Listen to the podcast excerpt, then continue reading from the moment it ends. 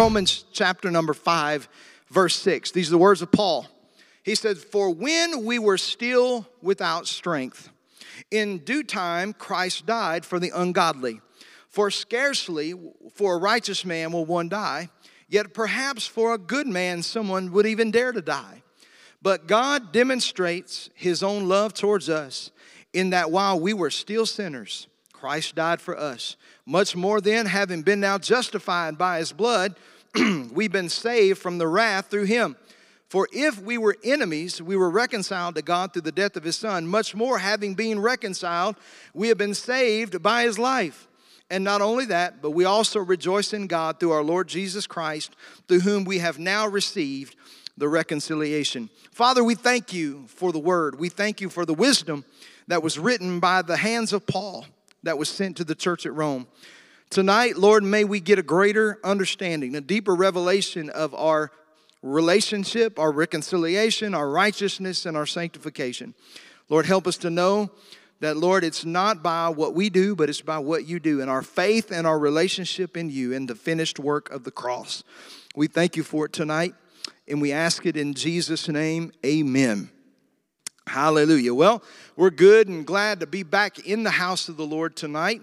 Last week, we talked about the benefits of being in Christ, the sanctification, the righteousness, how the Lord did not impute our trespasses against us, but yet He imputed His righteousness. We looked at where Paul went back and talked about the life of Abraham. He says, For Abraham believed God, and He accounted him unto him for righteousness. For he can stagger not at the promise of God through unbelief, but yet in faith. He knew that God was able to do what he promised that he would do. We looked at the reconciliation, the relationship that we have in Christ, that there was no way that you and I could ever get to Jesus so Jesus came to us. It is the most beautiful story of the gospel that you ever see. And Paul is so precious to be able to write these words because Paul, as we learned in chapter 1 and chapter 2, never forgot where he came from. Paul was a debtor to the gospel, the power of God that transformed his life. He wanted to take that same gospel and give it to everybody else that could because he understood what a lot of the other people in his day didn't understand that God so loved the world that he gave his only begotten Son, that whosoever would believe in him should not perish but have everlasting life. Paul wanted people to experience the power of the cross and the power of the resurrection for themselves. And so tonight we're going to continue to look in this passage and see just what the Lord is trying to say to us. Um, but tonight I've entitled this message simply, All for You. All for You. I want you to know tonight what Jesus did, He did it all for you. Listen, I, I know that tonight Oftentimes, we think about what Jesus did for other people. But tonight, I'm going to ask you to do me a favor. I don't think this will do the scripture any injustice. I don't believe you should add to the scripture, nor should you take away from it. But I don't believe tonight this will do any injustice tonight for you to forget about the whole world just for the next 25 minutes, and I want you to think about you. Tonight, I want you to think about what Jesus did for you not your neighbor, not the person on your job that you've been praying for, not the spouse that you wish would get born again. Tonight, I want you to think about what Jesus did for you. See, the thing is, is that we're humans. We're born in this earthen vessel, this jar of clay, imperfect. We, we have flaws. We have frailties that are evident to everybody who comes in contact with a human. It, listen, it doesn't take you but just a few moments to get close to a human. And in the comparison of Jesus and the scripture, it's easy to tell that we're not perfect. We have faults, we mess up, we fall short.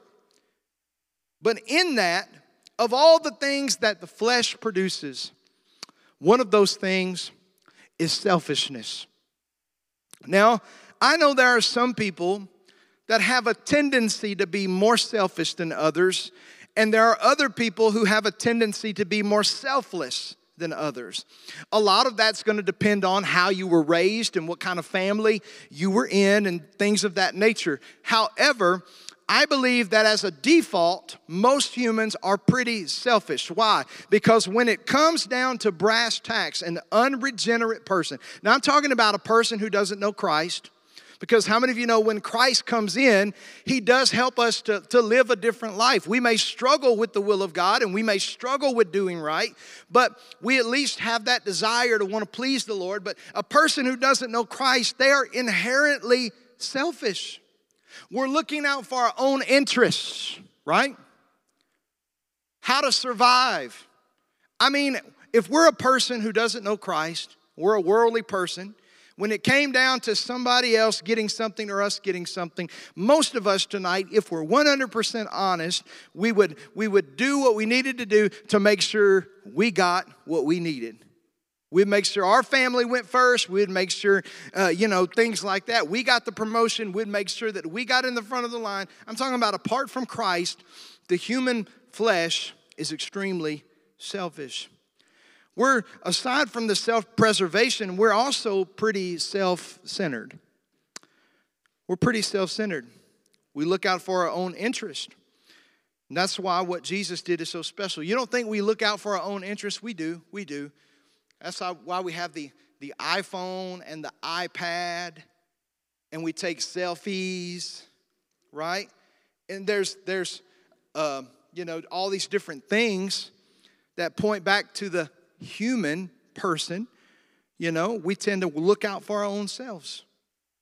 But when Jesus came to the earth, Jesus came total counterculture because he didn't have a sin nature. Even though Jesus paid the penalty for sin, he never sinned.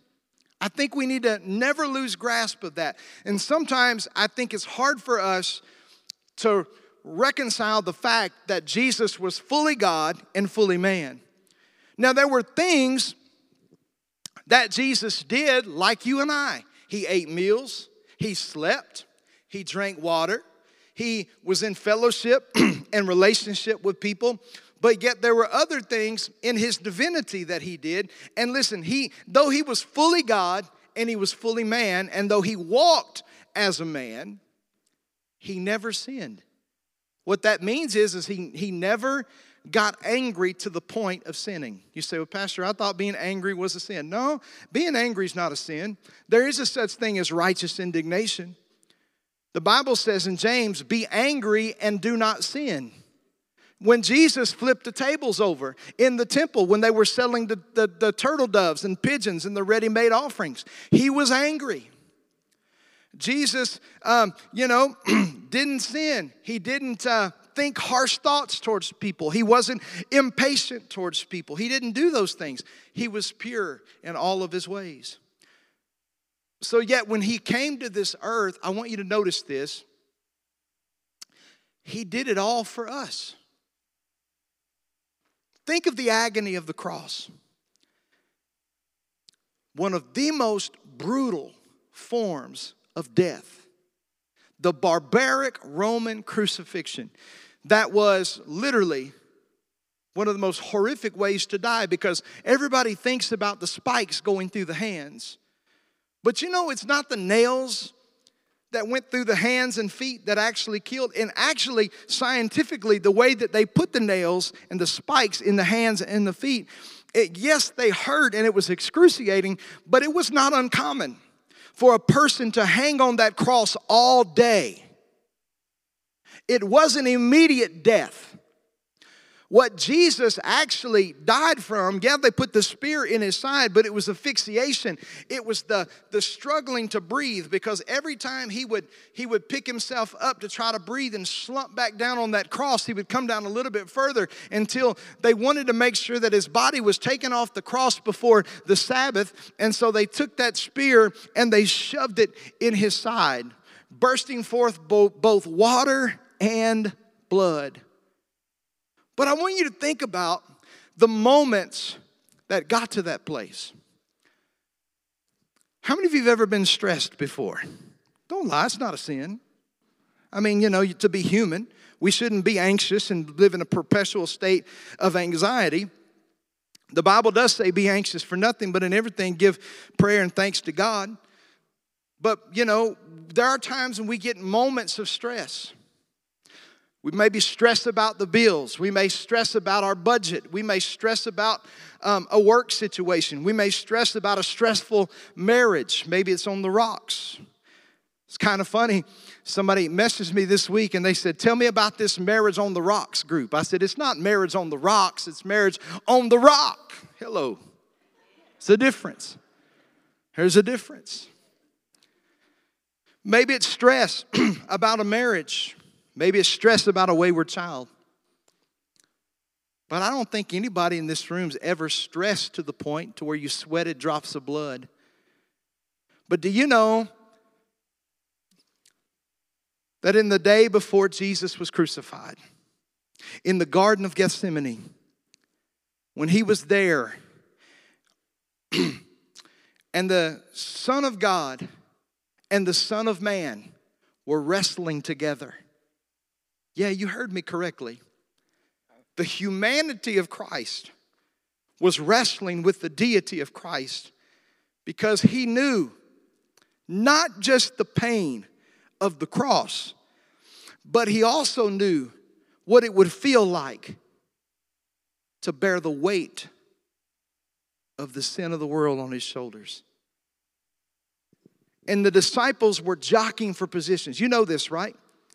Do you remember? Do you remember when the when the woman was trying to get in with her sons, and she said, uh, "You know, Jesus, uh, when you come in your kingdom, who's going to sit on the right hand, and and who's going to sit on the left hand?" And, and, Jesus makes it very plain. He says, uh, "Are you willing to drink the cup that I drink? Are are you able to be baptized with the baptism that I'm about to be baptized with. And he wasn't talking about the baptism of power, he was talking about a baptism of suffering.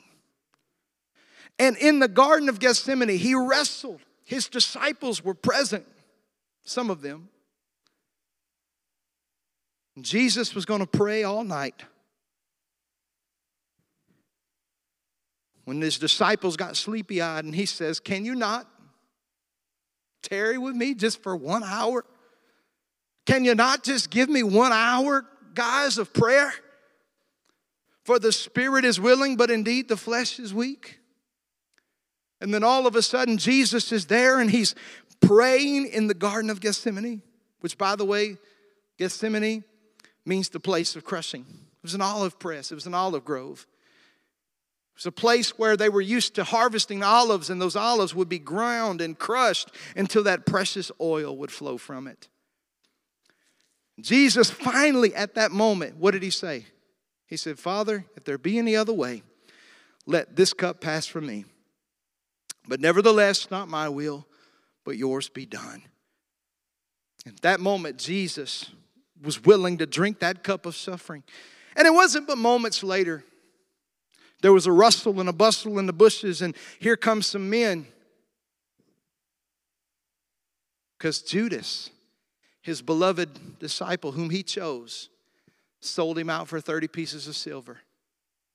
And there Jesus was taken. He was taken, given that cross, and they marched him up Calvary's Hill. Think about it. Remember, we're not talking about everybody else today, we're talking about us. He took that cross, the same cross, by the way, that he told his disciples if any man desire to follow after me and be my disciple, he must pick up his cross, deny himself, and follow me. Jesus took that cross and they whipped him. They scorned him. They spat on him. They, they blasphemed. They said, If you're the Son of God, save yourself. You know the story. They hung him on the cross. They, they put two thieves between him. They put a crown of thorns, mocking him with the inscription above him that says, The King of the Jews. And, you know, they took his beard and they ripped it out. They beat him beyond recognition. I want you to imagine the pain that Jesus went through. Not for your neighbor, not for your wayward child, for you. That's what Jesus went through for you. Can you imagine the selfless act of crucifixion? Now put yourself in Christ's place. How many of us would do that? For people we didn't know. How many of us would do that for people who had done horrible things? But yet Jesus did. And that's where I want us to get to in our text tonight. Romans chapter 5, verse 6. Let's read it again together. For when we were still without strength, in due time, Christ died for the ungodly. For scarcely for a righteous man will one die. Yet perhaps for a good man someone would dare to die. But notice this. But God demonstrated his own love towards us in that while we were still sinners, Christ died for us. Much more then, having been justified by his blood, will we be saved from the wrath through him. For if then we were enemies, we were reconciled to God through the death of his son. Much more, having been reconciled, we've been saved through his life, by his life. And not only that, but we also rejoice in God through our Lord Jesus Christ, through whom we've now received reconciliation. If you're taking notes tonight, I want you to look at these three little simple points that I've pulled exegetically from this passage. The first one I want you to see number one, I want you to look at the sinner's condition. This is the picture of each and every one of us before we met Jesus. We were lost. We were undone. We were broken. We were deserving of judgment. Here's the word I want you to get tonight. Here's the word that Paul uh, has attempted to tell us over the last four chapters. We were guilty. We were guilty. Hear me tonight, folks. Not one person in this room was born saved. You weren't born saved. That's why Jesus said you must be born again. We, we were all destined for judgment. I want you to think about this. Not your neighbor, you. You. Heaven is not man's default destination. Jesus said, Narrow is the, is the way that leads to eternal life, and few there be that find it. But broad is the way that leads to destruction, and many go therein. You and I, before Christ, we were guilty. The sins that we had committed, we were guilty as charged. We did them. Those sins demanded a payment. Those sins demanded a penalty, and with it was a life penalty. God's penal system is different than ours. You can't pay a fine and get out of it. Some religions teach that, called penance. You can't buy your way out of hell. You can't bargain your way out of it. Listen, we were guilty. The Bible says we were without strength while we were without strength. What does that mean? We were without strength to change our condition. An old parable says that a leopard cannot change its spots, and a sinner cannot change his ways. A sinner is destined to die without a Savior. We were guilty, we were without strength, but he goes a little bit further than that. This is difficult for us to grasp. But I want you to see this. Verse number 10 says, For if we were enemies, then we were reconciled to God. Listen, we weren't just lost, we weren't just without strength, we were enemies. Am I in the book tonight? We're not anymore, but we were. God still punishes sin. We were. We, re- we were reconciled to God through the death of his son. But listen now, as we see this, we were destined for wrath. I think people have lost the fear of the Lord. We've lost the, the weight of eternity. That when a man or a woman they, they take their last breath on this planet, they are either going to heaven or they're going to hell. There are billions of people upon this planet. And those who don't know Christ, they are lost, they are guilty, they're separated. But I want you to see the second thing tonight. I want you to see our Christ compassion. I want you to see Christ's compassion because notice here what Paul writes. He said, For scarcely will a righteous man, will, for a righteous man will one die. But perhaps for a good man, someone would dare to die. But look at this. But God demonstrated his own love towards us in that while we were still sinners, Christ died for us. You need to see that. Christ was holy. He is holy, but in the, in the sense of his death, he was holy. He didn't deserve to die. It wasn't his part, it wasn't his parcel. That punishment belonged to us. But God, in his infinite mercy, God, in his compassionate heart, he demonstrated his love for us. Notice this, and while we were yet sinners, he died for us. Now, isn't this great? It's good news. Now, I know some people want the good news before they get the bad news, but listen, we got to know you're sick before you need a doctor. And people are going around telling everybody, you're all right with God, everything's great, everything's cool, everything's hunky dory. That's not what God thinks about sin. It's not what He thinks about a reprobate life. He says, I want you to turn to me. Listen, if Christ and the church is the epitome of a marriage, according to Paul in the book of Ephesians, when he talks about our relationship with husband and wife, then listen to me.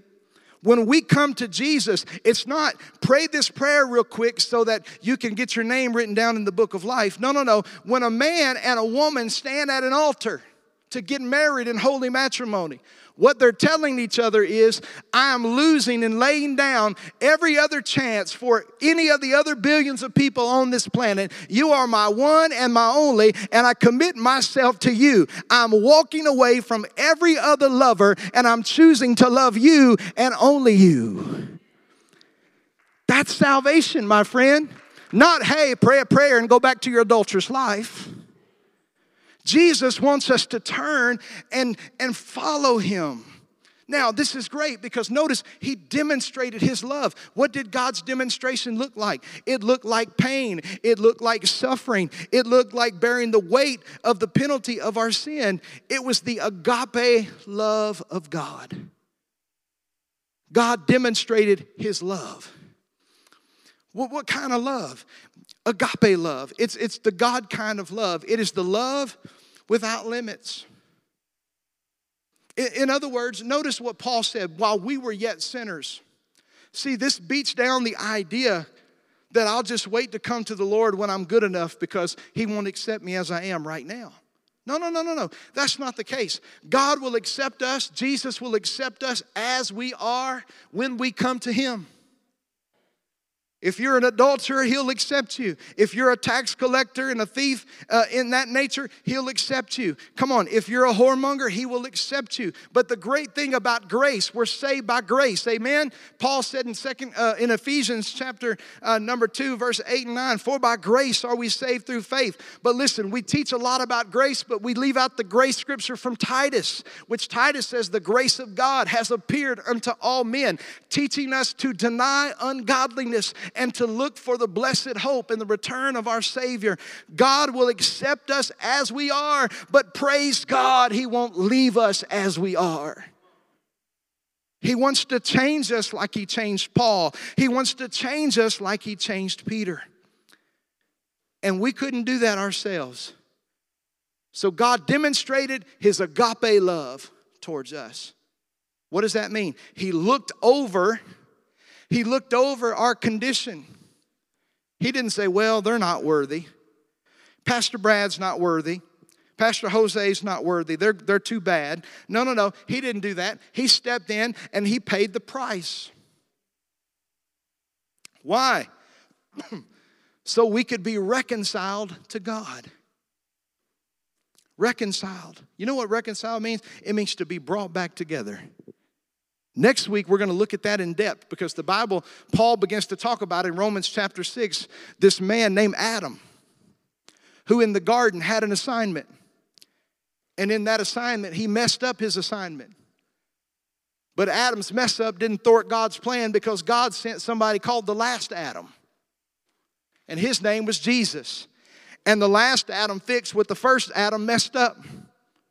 Why? Because we needed to be reconciled to God. Right? We needed to be reconciled to God because we were separated. We were separated. But praise God, I want you to look at this.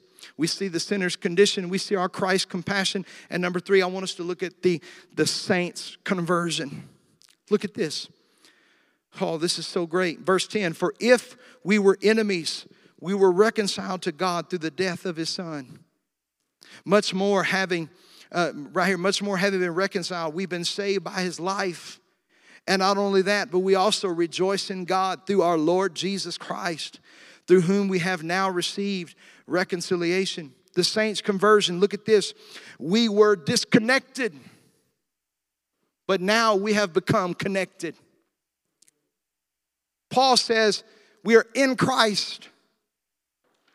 But if we're going to be in Christ, we got to recognize that at one time we were out of Christ. And in that separated state, we were in God's penal system. We were facing the full penalty and weight of our sin. But Jesus stepped in, and his compassionate heart and his holiness demonstrated love and reconciled us so that now, when we were disconnected, now we become connected. But he doesn't just stop there. Not only were we disconnected, but we were also spiritually dead spiritually dead. You know, in, in Genesis, God created Adam in his image and in his likeness, and God created man from the dust of the earth, breathed into his nostrils the breath of life, man became a living soul. So, what we see when we look at this is we see that man was alive unto God. And God gave him boundaries gave him rules. Said, Adam, here's the garden. I've made it for you. I've given you this woman to be your helpmate. You can eat of this and you can eat of that. And, and there's two trees that you can't eat of. You can't eat of the tree of life and you can't eat of the tree of the knowledge of good and evil. But Adam ate of the tree by virtue of Eve's deception. He ate of the tree of the knowledge of good and evil. And what happened is the serpent tempted him, said, Hey, if you eat like that, you'll be like God, your eyes will be opened. But God had told him, If you eat of this tree, you'll die. But the serpent said, You won't die. You're not going to die if you eat of this fruit. But let me ask you a question tonight. When Adam and Eve partake of that fruit, the Bible says their eyes were open and they saw that they were naked and they hid themselves from the presence of God.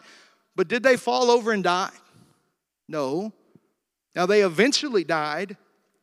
Man's body wasn't created to die, it took hundreds of years for it to figure out how to finally die. But what happened when God said, If you eat of this fruit, you will die, they did die. They died spiritually. Their spirit was alive to God and they died spiritually. Spiritual death. It's a horrible thing. People who experience spiritual death without regeneration, the Bible tells us in, in the book of Revelation that they are destined for the totality of the second death, which is the lake of fire, which burns for fire and brimstone forever and ever.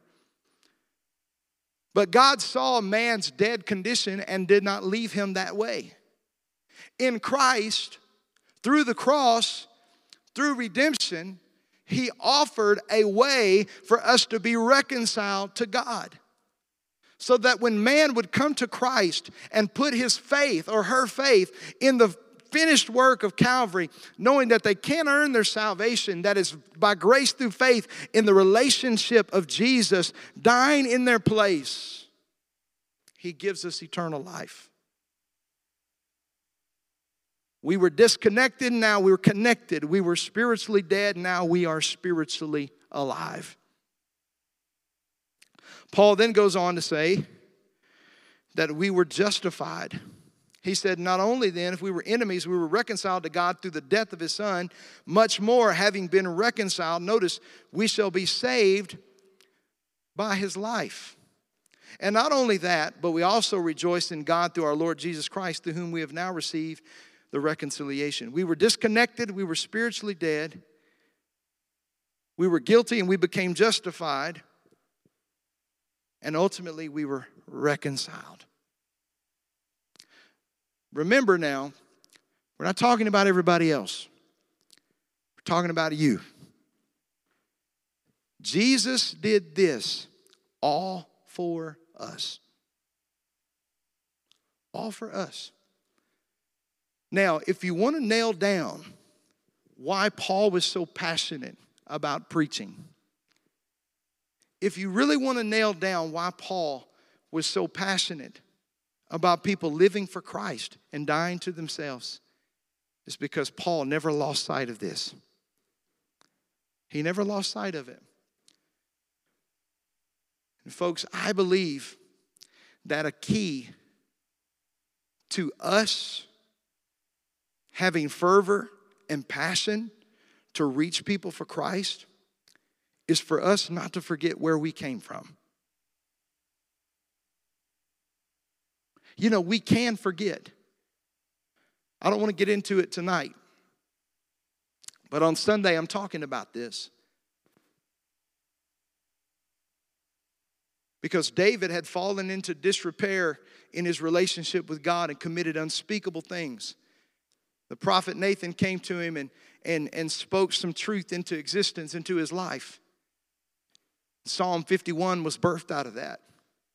And David said, Creating me clean hands, pure heart. You know that. But then David goes on to say this He says, Restore unto me the joy of my salvation.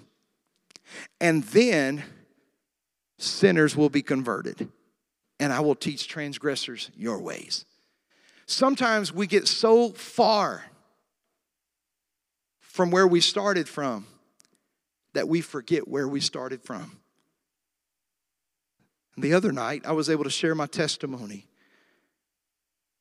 with a guy who was asking me a little bit about my life, and I told him how I came to Christ and how I was called to preach, and I couldn't help but tears well up in my eyes because for a moment, listen, you you don't waller in your testimony. You don't waller in the old person you used to be. You don't brag about it. But you know, I don't think you should just forget all about it. Because your testimony is where you came from. Every, every product should have a good salesman. And if you show up at my door trying to sell a vacuum cleaner or something like that, you better convince me good. Because the last thing I need is, yeah, I can go to Walmart and buy a vacuum cleaner for about a third of the price cheaper than what you're trying to sell it to me. What's this thing do special that mine don't do? And I feel like it's that way with our relationship with Jesus. We get so far away from where He brought us from, we don't really tell anybody our testimony. We just say, well, you know, you should come to church and whatever. But if we really told people where Jesus brought us from and where He brought us out of, and we would never forget the, the hell that we were destined to and the heaven that we're destined for, we'd have a little bit more passion to tell people about Christ. Because God wants to take the selfishness out of His church and make us selfless, where we share our faith. You say, well, Pastor, I don't want to tell them about Jesus. It might push them away. They're already away. If they're not saved, they're not going to heaven. They're already away. So why don't we put our pride aside? And why don't we put our reputation aside and live for eternity because eternity is all that matters.